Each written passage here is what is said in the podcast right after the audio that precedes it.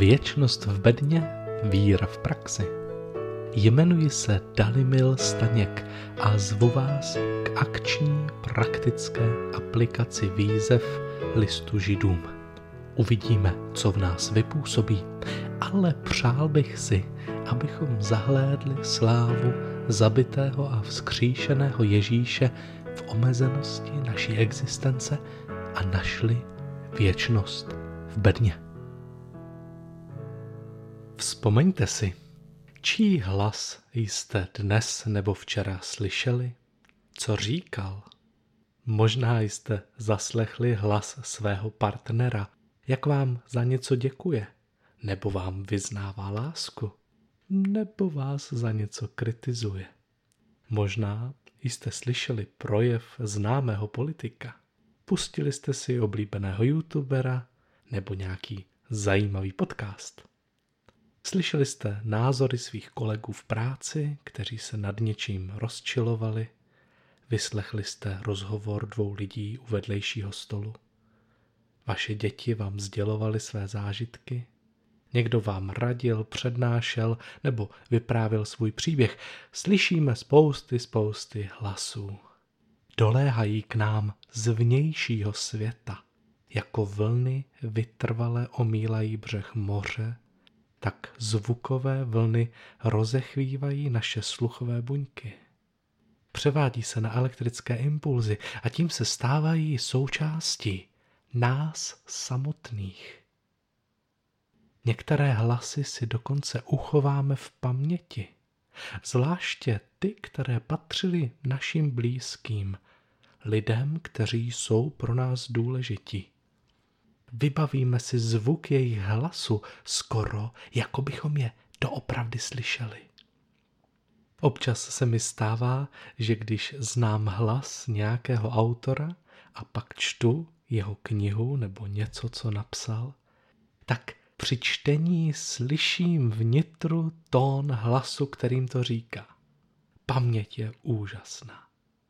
Co ale dál děláme z hlasy, které jsme slyšeli? Mimo jiné se stávají součástí našeho vlastního přemýšlení. Lidské myšlení je totiž v podstatě dialogem různých postav a hlasů. Můžeme si tak svou mysl představit romanticky jako rytíře, rytířky kolem kulatého stolu, nebo méně romanticky jako poradu pracovního týmu. Jaké situace mohou v takovém týmu, respektive v našem myšlení nastat? Situace dvou stran. Každá strana má jiný názor, jdou proti sobě. Jen si vzpomeňte, kdy jste se naposledy rozhodovali. Jedna část vás říkala argumenty pro a druhá část vás říkala argumenty proti.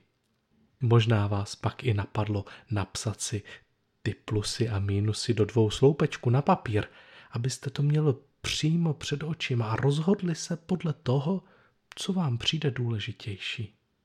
Takto jsem se rozhodoval, když jsem si vybíral dívku, se kterou budu chodit. Takto jsme se rozhodovali s Lenkou ohledně stěhování.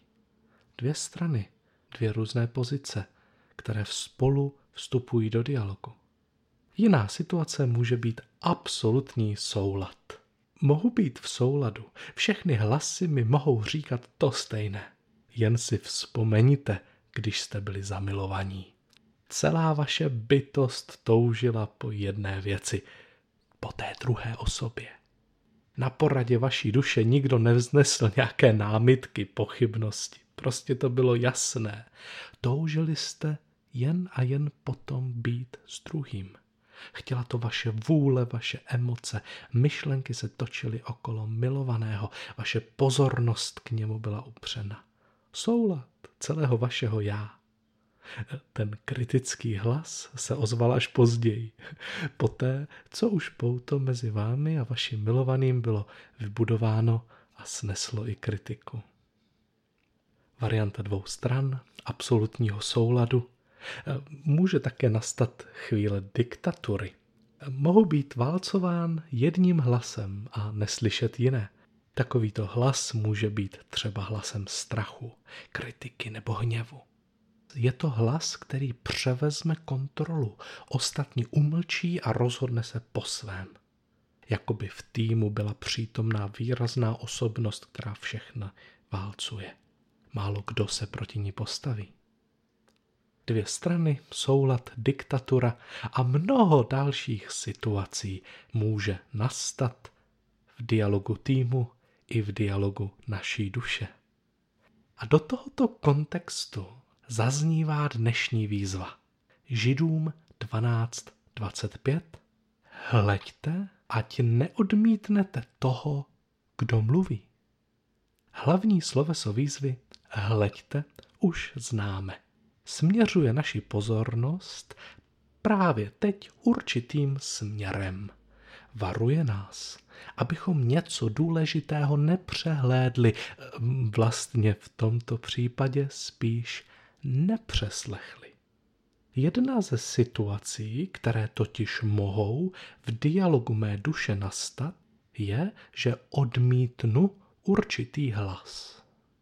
Jiné hlasy ho přehluší, povídají si mezi sebou a ani ho nepustí ke slovu, nebo ho rovnou uzemní.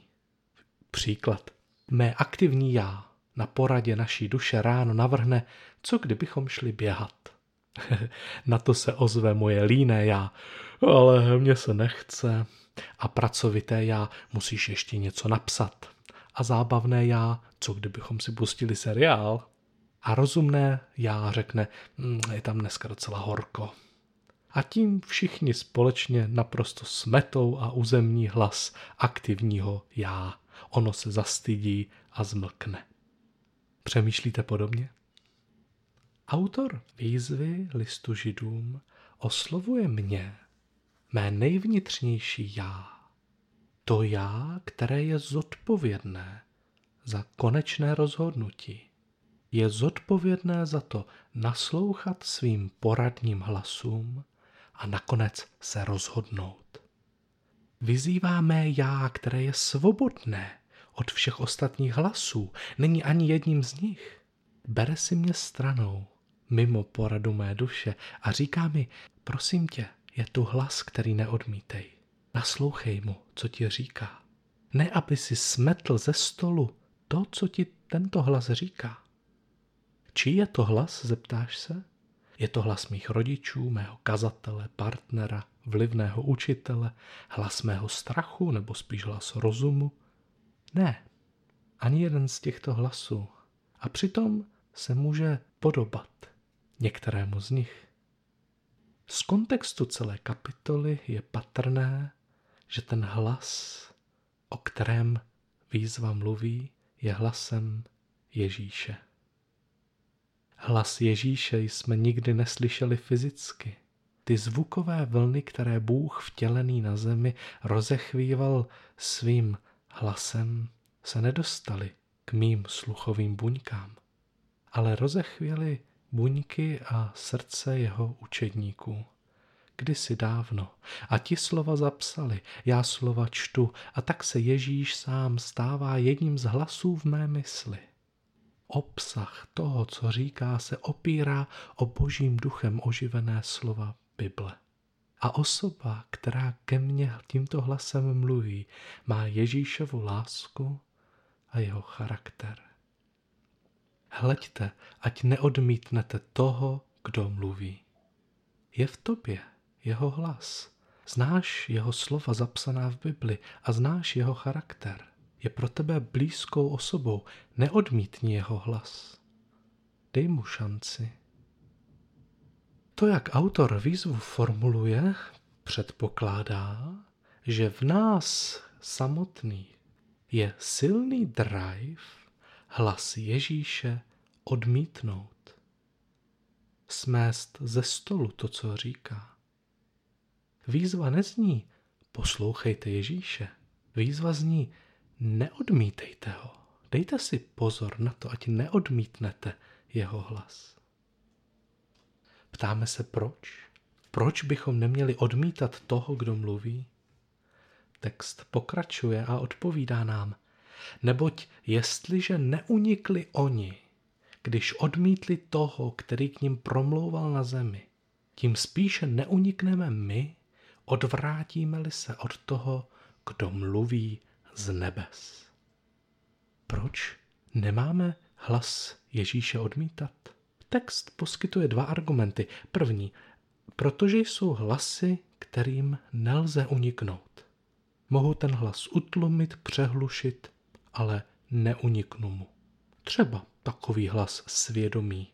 Udělám něco špatně, mohu si to začít omlouvat, potlačovat, ohýbat, nebo utéct do toho, že se budu pořád bavit a scházet s lidmi, abych na to nemusel myslet, ale stejně mě to jednou dožene. Neuniknu hlasu svědomí.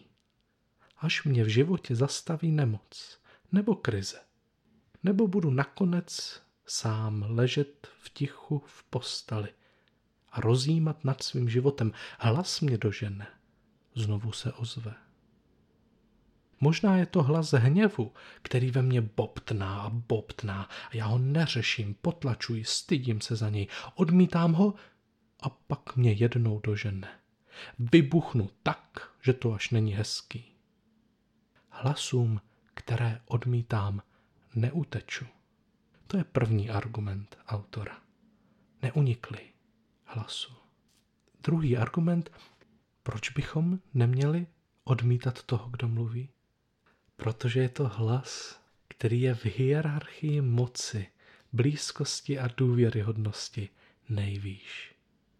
Je to hlas, ve kterém nenaslouchám jen jednomu z lidí nebo sám sobě. Je to hlas samotného Boha, stvořitele vesmíru. Hlas, který přichází z nebe na zem, z místa, které je ve všech ohledech nade mnou. Je to místo nadhledu, věčné moudrosti a úplně jiné perspektivy. Hlasu Ježíše chceme uniknout. Hlas Ježíše odmítáme mimo jiné, protože je jiný než náš. Jen si vzpomeňte, Bůh nám říká, že jeho myšlení není jako naše myšlení. Ježíšův hlas se mi tedy musí jevit jako cizí, paradoxní. Právě proto jsem vždy pokušení ho odmítnout. Moje první reakce na většinu toho, co mi Ježíš řekne, je ne. Neodmítejte toho, kdo mluví. Kdo jsme? Jsme těmi, kdo slyší mnoho různých hlasů, mají v sobě různá pnutí. Všem hlasům nasloucháme a přijímáme je, žádný z nich neumlčujeme.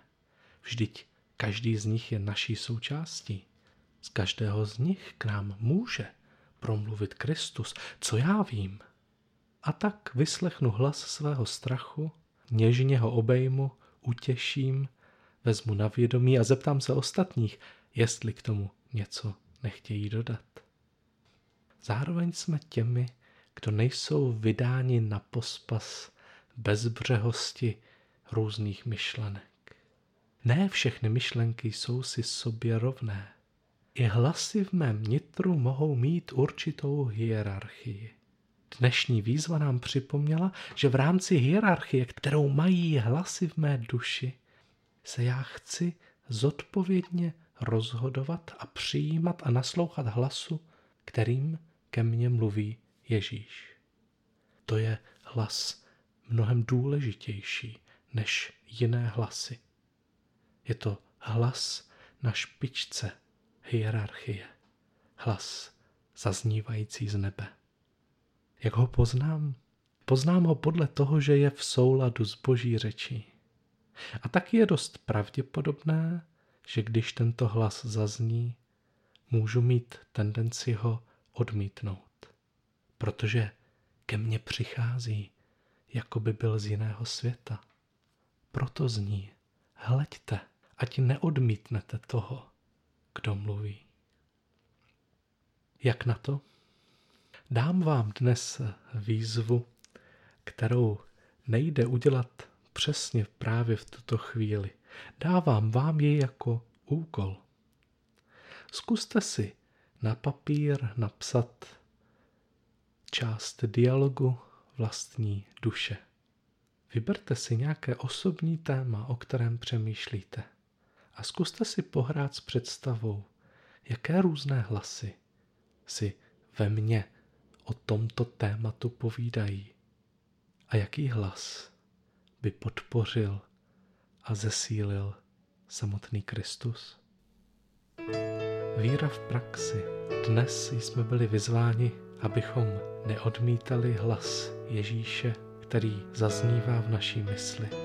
Poznám ho, protože zaznívá v souladu s Božím slovem a je z něj cítit charakter a láska Ježíše. A občas se mi jeví jako cizí, vzdálený, hlas paradoxní, proti mému chtění jdoucí a jsem v pokušení ho odmítnout. Věčnost v bedně, ať se nacházím kdekoliv, vždy se mohu ponořit do svého nitra, vést dialog sám před sebou a před Bohem. Mohu poznávat Ježíše ze stránek Bible a nechat jej promlouvat s mocí, která je mu vlastní.